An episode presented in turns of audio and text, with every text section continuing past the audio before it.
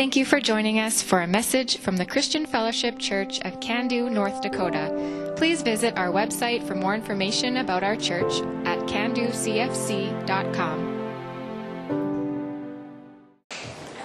So I, I, do this periodically. How many of us got a chance to read 1 Corinthians 14 this week?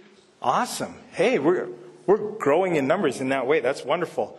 Uh, just make sure you watch in your bulletin. We're, we're going to kind of split up 1 Corinthians 15. That is a long chapter, 58 verses. So we're going to split that one up roughly in half, but I have the verses that we need to, to work on for next week in your bulletin. So here in 1 Corinthians 14, there's 40 verses, and that's a lot. So we're going to move quickly through some portions of this passage today, and then we're going to slow down and make sure that we understand some of the trickier spots. At the end of the message today, if anyone wants to talk about something that they maybe felt we moved a little too quickly through, and you want more understanding, or you have a question or a different insight or something like that, I love that. And I would love to have that conversation with you. So don't ever feel like, well, I can't ask Jeff a question about this stuff because he's been studying all week, and if I disagree or if I have a different angle on it, that's going to be, you know, bad news for him. No, I would love that. I love to learn from everyone. We all have uh, different understanding in ways that we can be a benefit to one another. So well, let's just let's get right into it here in 1 Corinthians 14, starting with verse 1. Follow the way of love and eagerly desire gifts of the Spirit, especially prophecy. So, verse 1 kind of takes us back to what we've been talking about here in chapters 12 and 13. We see the importance of love, which we learned is the most excellent way last week, and being eager to desire the most helpful gifts of the Spirit. You can kind of see both of those themes in the first part of this verse. And then Paul specifically emphasizes one of the gifts of the Spirit, prophecy. Now, this is for a good reason, because Paul is concerned about what he calls intelligibility, which is a fancy word for logic or understanding or order in our worship.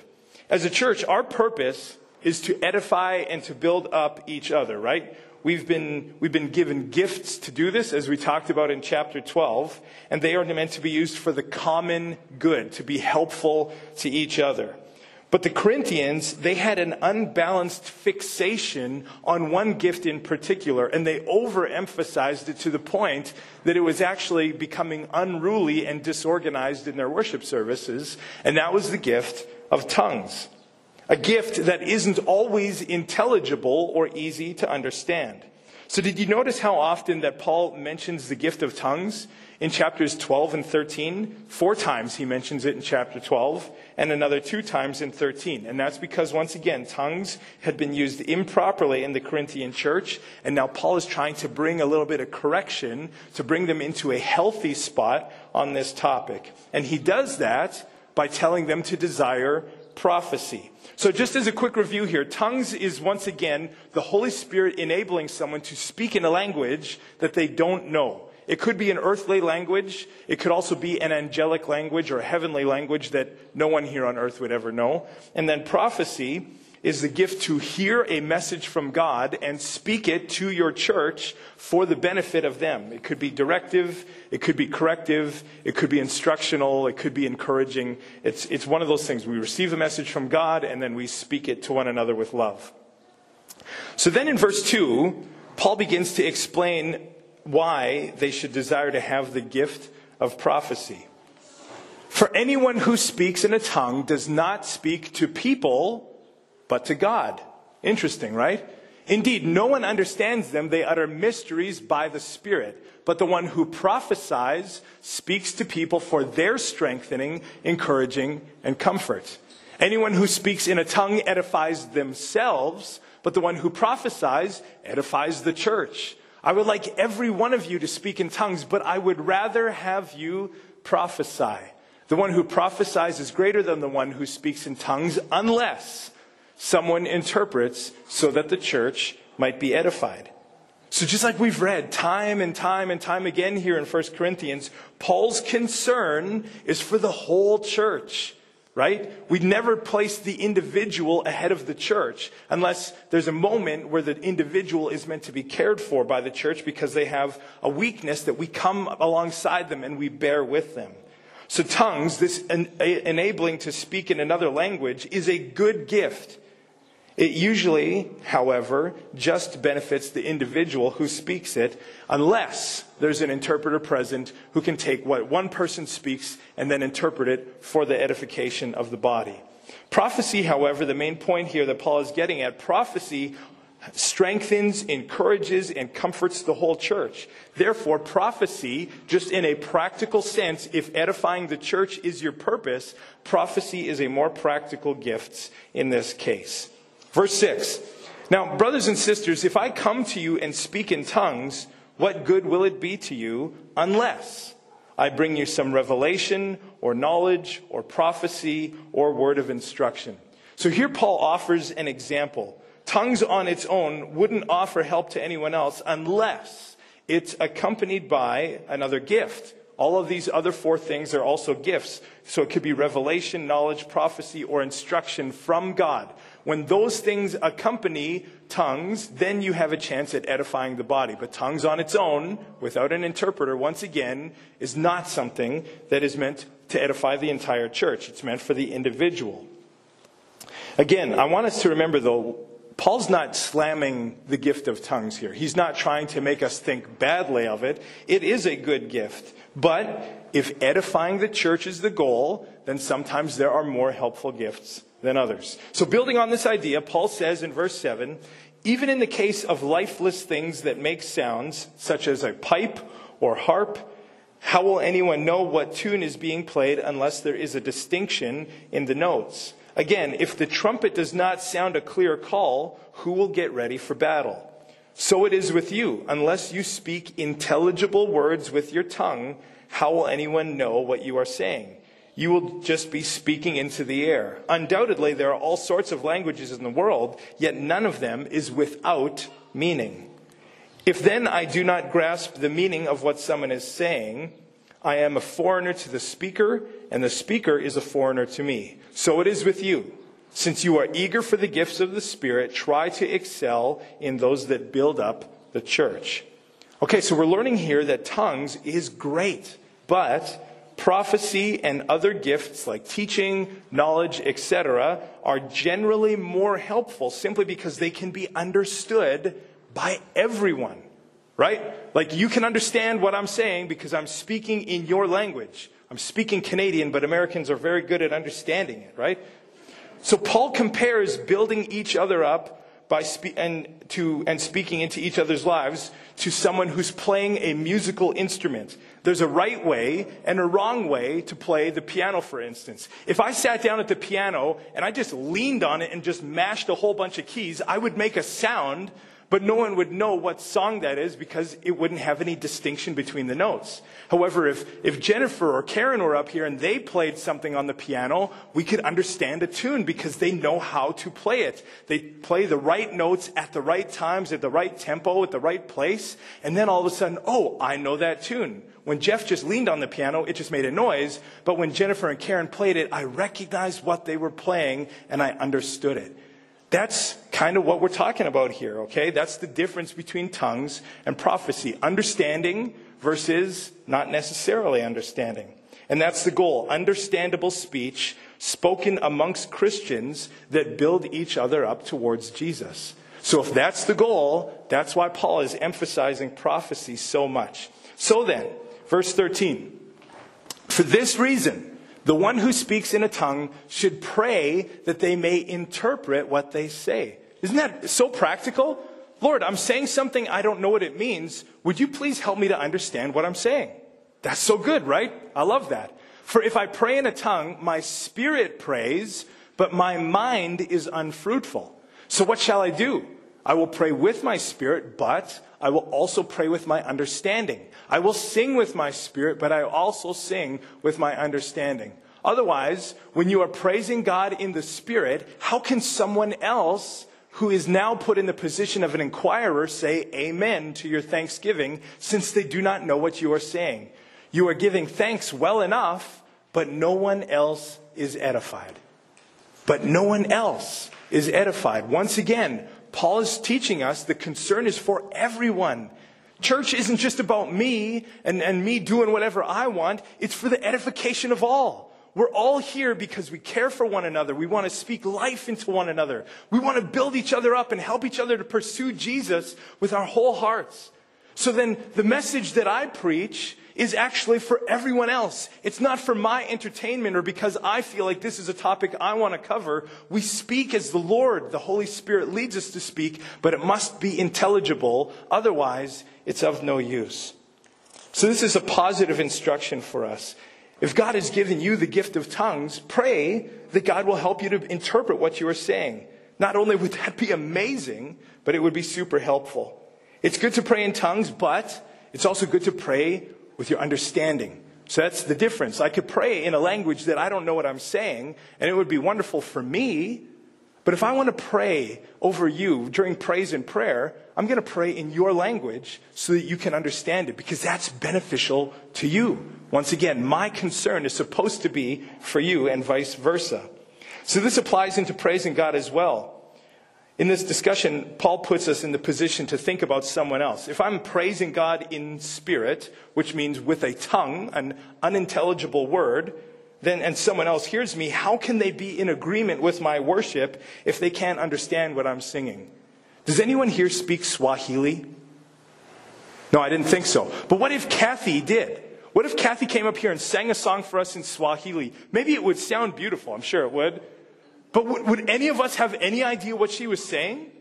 No, we'd be like, yeah, okay, cool. You know, and we wouldn't know, right? We couldn't join in and say amen. But th- because Kathy and Ron and Jennifer sing songs in English, and we can say, holy, holy, holy is the Lord. Oh yeah, I agree with that. I know what that means, and that's something that I want to be in agreement about.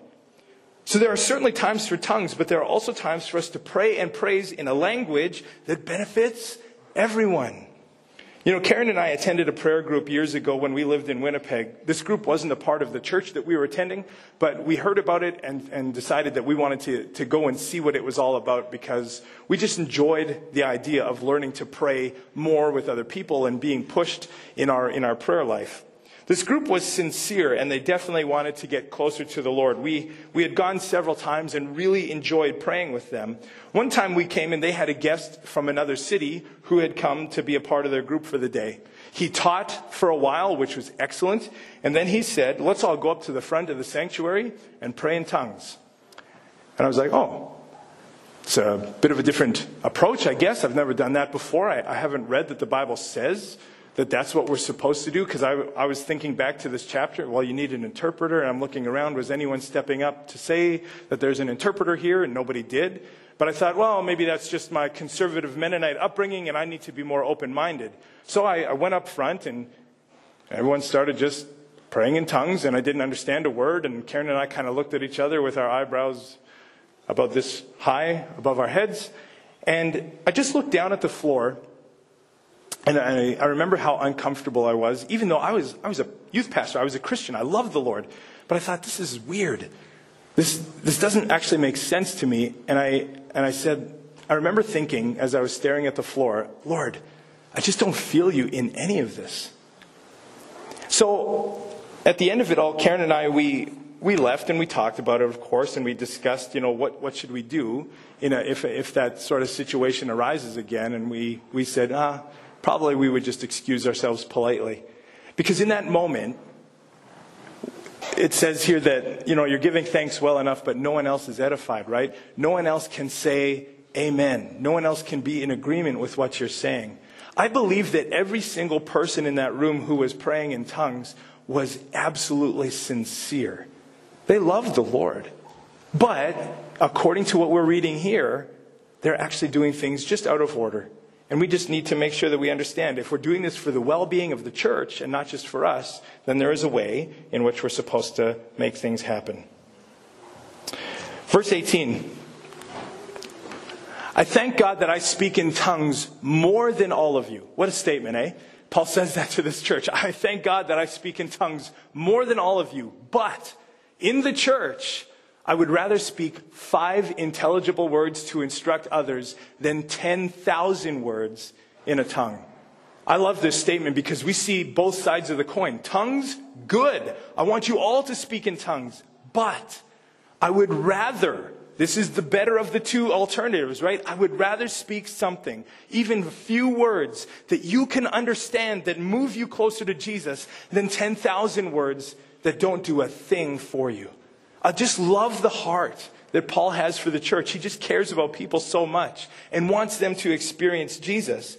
So because he's thinking like that, he's recognizing what are the more useful, practical, appropriate gifts for the church. Believe it or not, friends, we've seen the word tongues 10 times already in chapter 14. And that's on purpose, though. Just as a reminder, Paul is correcting an overemphasis on this gift. It's a good thing for sure to speak in tongues, but if the purpose of a gift is to serve the church and we're supposed to desire the most helpful gifts, then we need to see tongues in that context as well. Paul speaks a little bit more firmly here in, uh, in verse 20. Brothers and sisters, stop thinking like children. In regard to evil, be infants, but in your thinking, be adults. So basically, he's saying, stop thinking like children when it comes to tongues. And this is a little bit puzzling, maybe, and I had to, I had to think this one over and pray on this one for a, a little while here. And, and this is kind of the way I'm thinking Paul is, is speaking here. Speaking in tongues is a good thing, but it's not necessarily a, a sign of spiritual maturity like some Christians think it is. Some people think that the more wild and crazy you can be in operating with the Spirit, clearly you're far more mature than anyone else. I don't think that's the case at all. As a matter of fact, I think that's a childish attitude. If we think like, if we, if we think about kids, they are often drawn to flashy things, right? Not necessarily things that are the most practical. Uh, with a baby, we give them a, a, toy that makes noise and it's bright and shiny colors, or it has a mirror on it so that they can see themselves because it gets their attention. Is that toy good for anything besides distracting them? No. And that's okay. We're just understanding that this is how kids think. So Paul is teaching people to not be childish in their approach to the gift of tongues. Don't pursue it because it's flashy and it's an attention getter and you can use it to show off. Because it looks impressive when someone were to, if someone were to stand up here and say, I can speak in a language that no one has ever heard on, in, on earth. And then, then they just go off, right? Read Bible, like, whoa, I, I can't do that. That's, that's impressive, I guess, right? But that's not the point. It might look impressive, but, but that's not serving the body of Christ. Especially when the Corinthians, and Paul had to correct them on these things, they were excelling in tongues and they lacked in character because they were self centered. There was greed, there was lust, there was arrogance. They, not, they did not think of the common good. And that's anything but a sign of maturity or adult thinking, is it? That's actually a sign of distinct immaturity. So we have to understand it's not about the flashy things, it's about the practical things that are the useful things for the body of Christ. When we think like children, we think about what we would prefer or what we enjoy. When we think like adults, we learn to think beyond just our own desires and look to the interests of the whole body of Christ. Verse 21 In the law it is written, With other tongues and through the lips of foreigners I will speak to this people. But even then they will not listen to me, says the Lord. Tongues then are a sign, not for believers, but for unbelievers. Prophecy, however, is not for unbelievers, but for believers.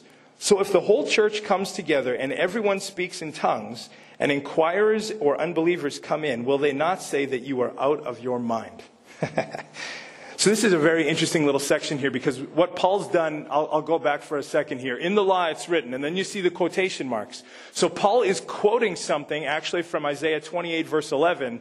And that whole chapter of, of Isaiah 28 is where God is telling the people of Israel, hey, you've turned your backs on me. You won't listen to me as I'm speaking to you and leading you. And now you're not going to understand me through the lips of foreigners because I'm going to send a, another nation to attack you. And that will be a sign to you of my displeasure with you. That's my judgment upon you, okay? So Paul is quoting that because the same kind of idea translates to what's going on with people today. An unbeliever seeing tongues being spoken in a church will not comprehend God because they can't understand anything intelligible if all of us were speaking in separate languages. And just, and just think that they'll think that Christians are just weird. They're nuts. Like, what's going on? I walked into CFC one day and everyone's just babbling on in different tongues. Would that be a great testimony of God?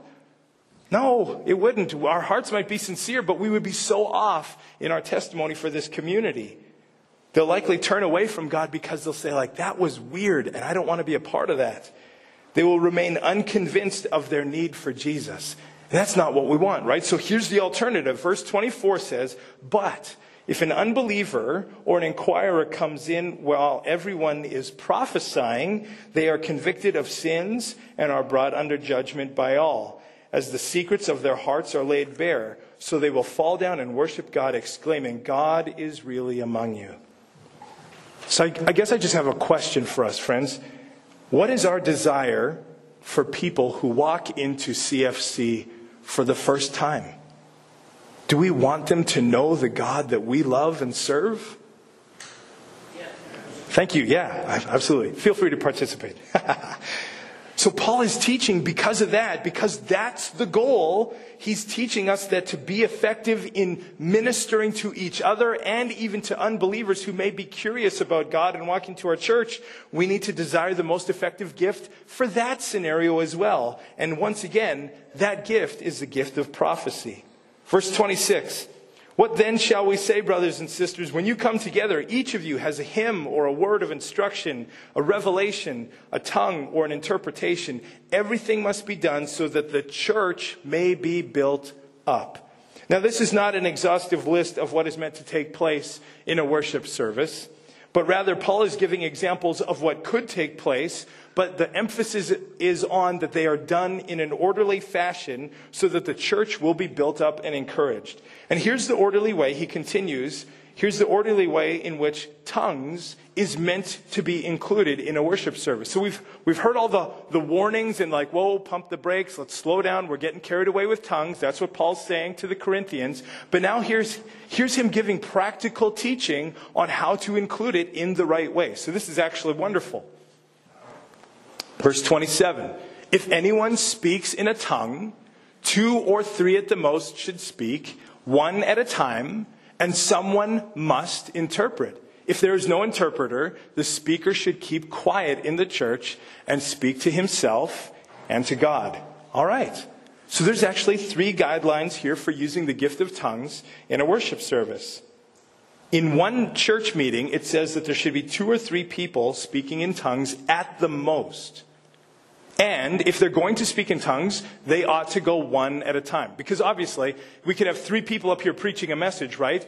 But if we all just went for it and we didn't take turns, no one could understand and you couldn't interpret what was being said. Same thing with tongues. One at a time. And then, the speaker, then if there is no, there, it must be interpreted, right? Like you speak this, this foreign language, this out of this world language perhaps, someone must interpret. If there is no interpreter, here's the ground rule. They say, okay, then we're not going to speak in tongues today. Because that's not what God wants. He wants intelligibility. He wants us to be edified.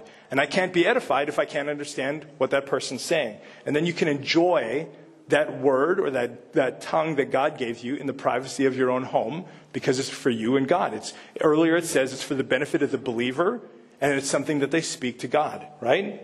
Okay, so, so we had those guidelines for tongues, but there's also an orderly way for prophecy. Just because Paul says prophecy is better than tongues or more helpful than tongues doesn't mean that there's no guidelines for using that appropriately as well.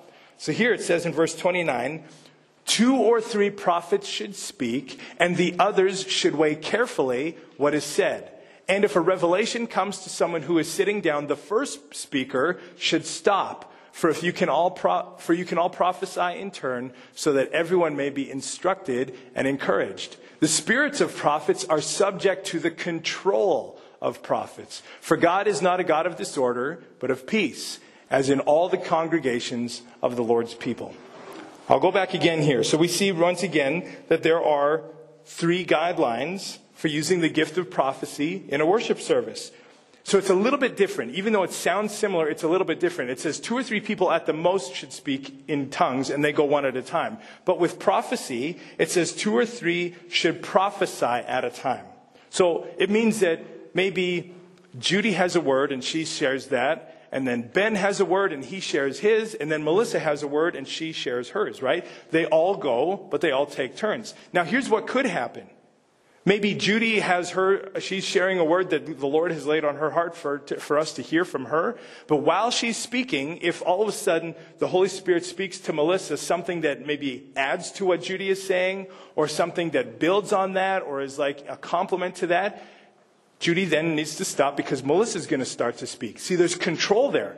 The gifts of the Spirit aren't mayhem. They're not out of control. It's not like, hey, I'm prophesying and I can't even stop. I'm not, I'm not in my right mind. I'm not in my right body. No, no, no. We're in control. God is a spirit of control, right? Galatians 5, 22 and 23. This fruit of the Spirit is self-control.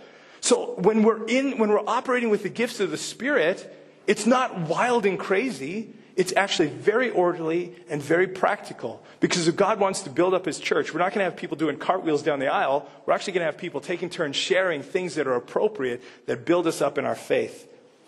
So the other two, the other things here, so you get two or three prophets that share at a time. Then what they say should be weighed carefully. That means that discernment needs to be a part of it.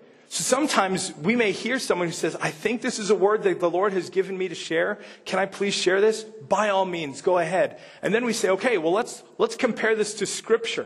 Let's maybe line this up with what the Spirit is saying to each of us. Are we absolutely 100% on the mark? Is most of this good? Is there maybe perhaps a part of this that we didn't hear correctly? And it's okay. I listen to the Lord in my prayer life all the time. Am I 100% accurate? No. That's why we need to discern. We hold everything up against the scriptures to make sure that it is abiding with the Spirit of God.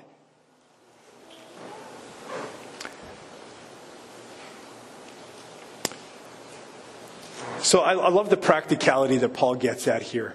Tongues and prophecy are wonderful, but there is an order in which they're meant to be used.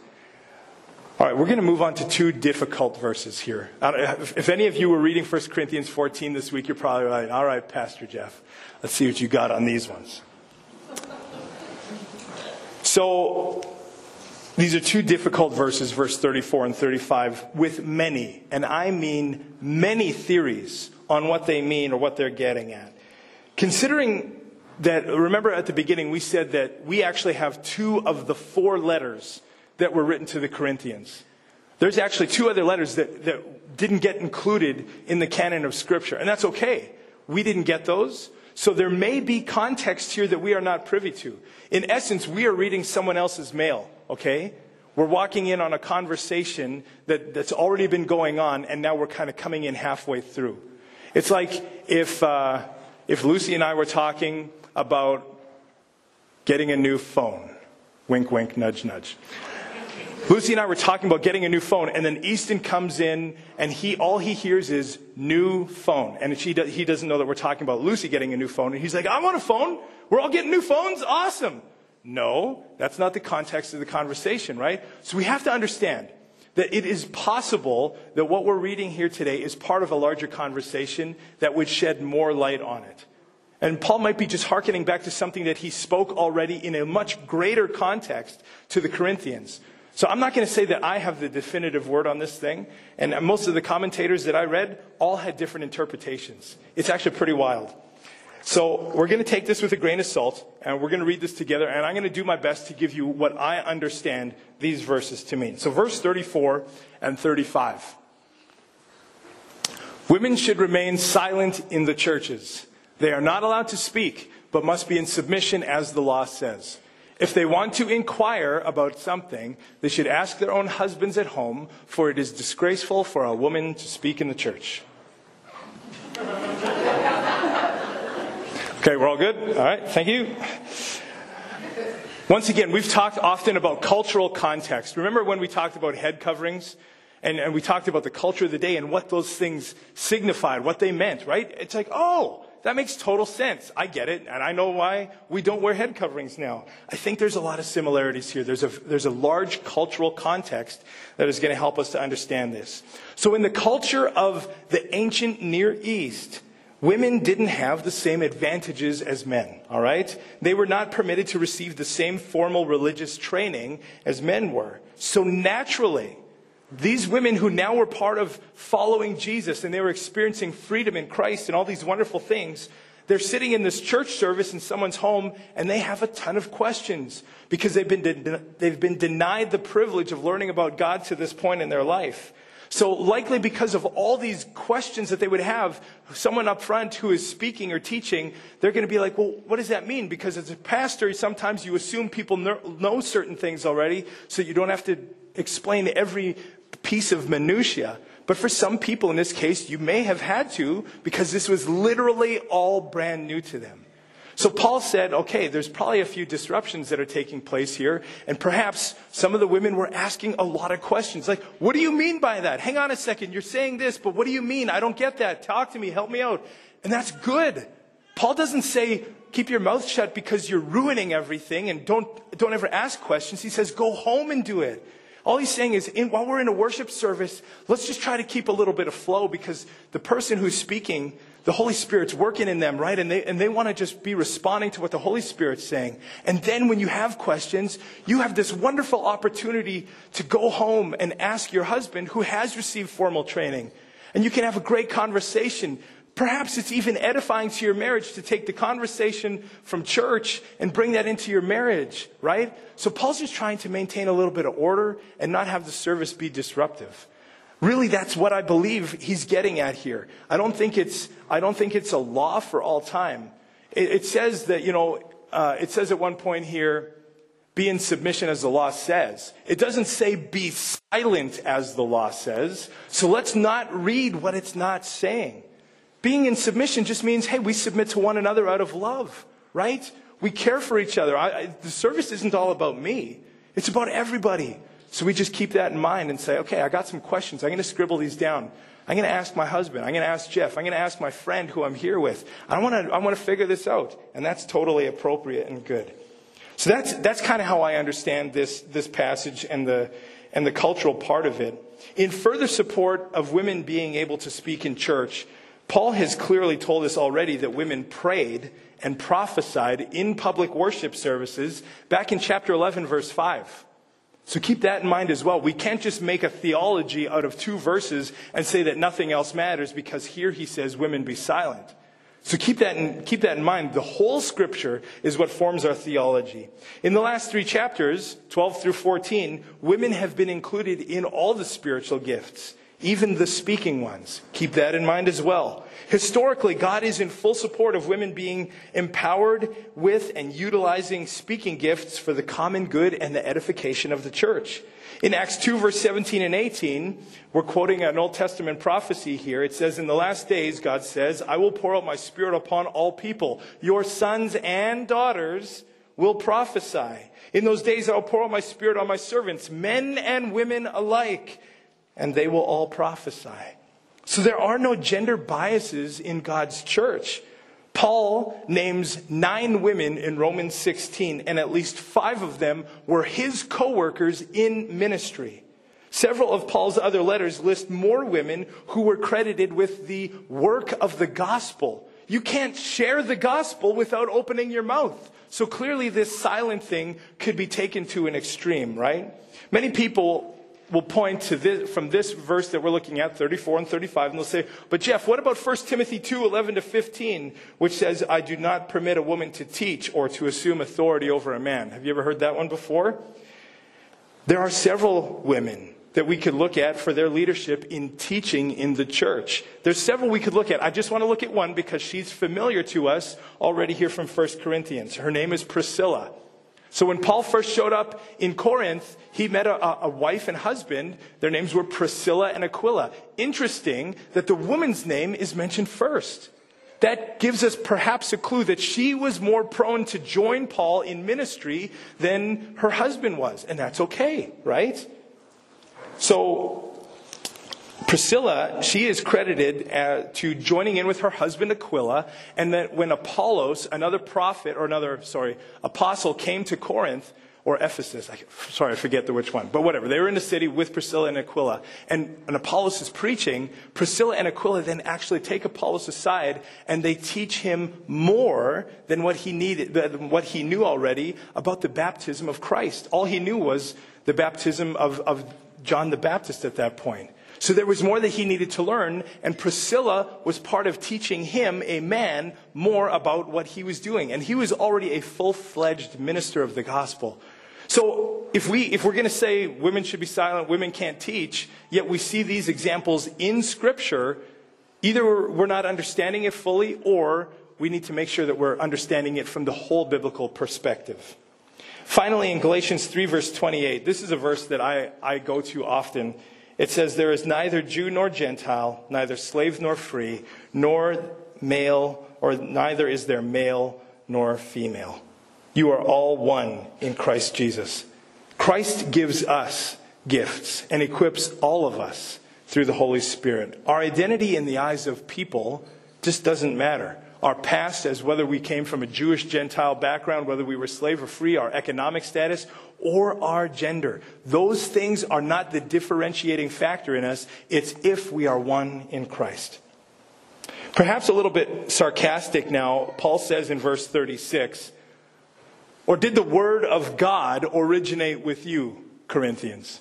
Because they knew a lot, they think, about prophecy in tongues, right? So, oh, did the word of God originate with you? Or are you the only people that the word of God has reached? If anyone thinks they are a prophet or otherwise gifted by the Spirit, let them acknowledge that what I am writing to you is the Lord's command. But if anyone ignores this, they themselves will be ignored. Paul brought the word of God to the Corinthians, not the other way around. He's warning them once again not to be arrogant in the little bit that they know. If anyone in Corinth is truly hearing from God as a prophet or someone or, or someone spiritual or as someone spiritual would, they will recognize that Paul is writing what God has commanded for his church. Failure to recognize God's will in what Paul is writing about in the order of a worship service will result in God failing to recognize that person as a vital contributor in his kingdom. And here's, here's the big conclusion that Paul offers in this chapter 39 and 40. Therefore, because of everything that I've just told you about, my brothers and sisters, be eager to prophesy and do not forbid speaking in tongues, but everything should be done in a fitting and orderly way. So Paul wraps up this chapter reiterating that we should be eager to prophesy. What a huge benefit prophecy, hearing God's voice and speaking something that God reveals to our hearts to others, what a benefit that is for our church. Although tongues has a few tricky spots to navigate, and we don't want to get carried away with that gift or any one gift, don't outlaw it either. It still has a place that is good in God's church. Utilize both of these gifts in a fitting and orderly way. All right, practical application time, and then we're done. Here's, here's, I guess, my final word for you this morning. If you feel perhaps that the Lord has placed a word on your heart that you are meant to share with our church, and it may be a word that's meant to be shared either through prophecy, where you just speak, in your language, our language, right?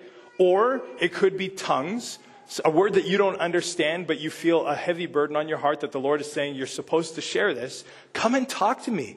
Let's find an appropriate way to build one another up. If it's tongues, we'll say, awesome. Let's, let's figure this out. Let's see if there's someone who can interpret. Do you know what it means yourself? Has the Lord revealed an interpretation to you? Do you know of anyone in our congregation who's an interpreter? If not, we're going to ask. We're going to find out. And we'll figure this thing out together. And if it's prophecy, once again, we'll do it in an orderly way.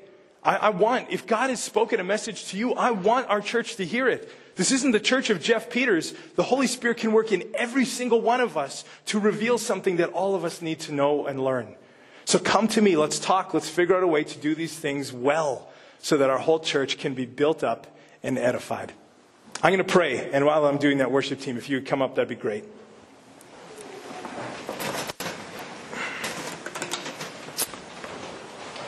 Thank you, Father God, for this passage. Thank you for 1 Corinthians 14. We want to acknowledge the gifts of the Spirit that are highlighted in this passage prophecy and tongues. We understand that there are proper ways to use these things, and there are also improper ways to use these things. We know that we can get carried away with one thing or another, or we can also be treating your good gifts as taboo, and then we totally outlaw them when that's, that should absolutely not happen. So, Jesus, I just pray that you would give us a heart that desires to do what you want in your church for the edification of your people. You know, it might be stretching to some of us to have someone else stand up and share a word, either a word of prophecy or a word of tongues. But Jesus, we want that because that's what you have given to us. And far be it for, uh, from us to say that one of your gifts is not good or does not serve a purpose today in your church. Help us to do these things well. Help us to do these things appropriately. And help us more than anything else always to have this heart that whatever we do, whatever gift we use, we do it with love and for the edification of your church. Thank you, Lord. Amen.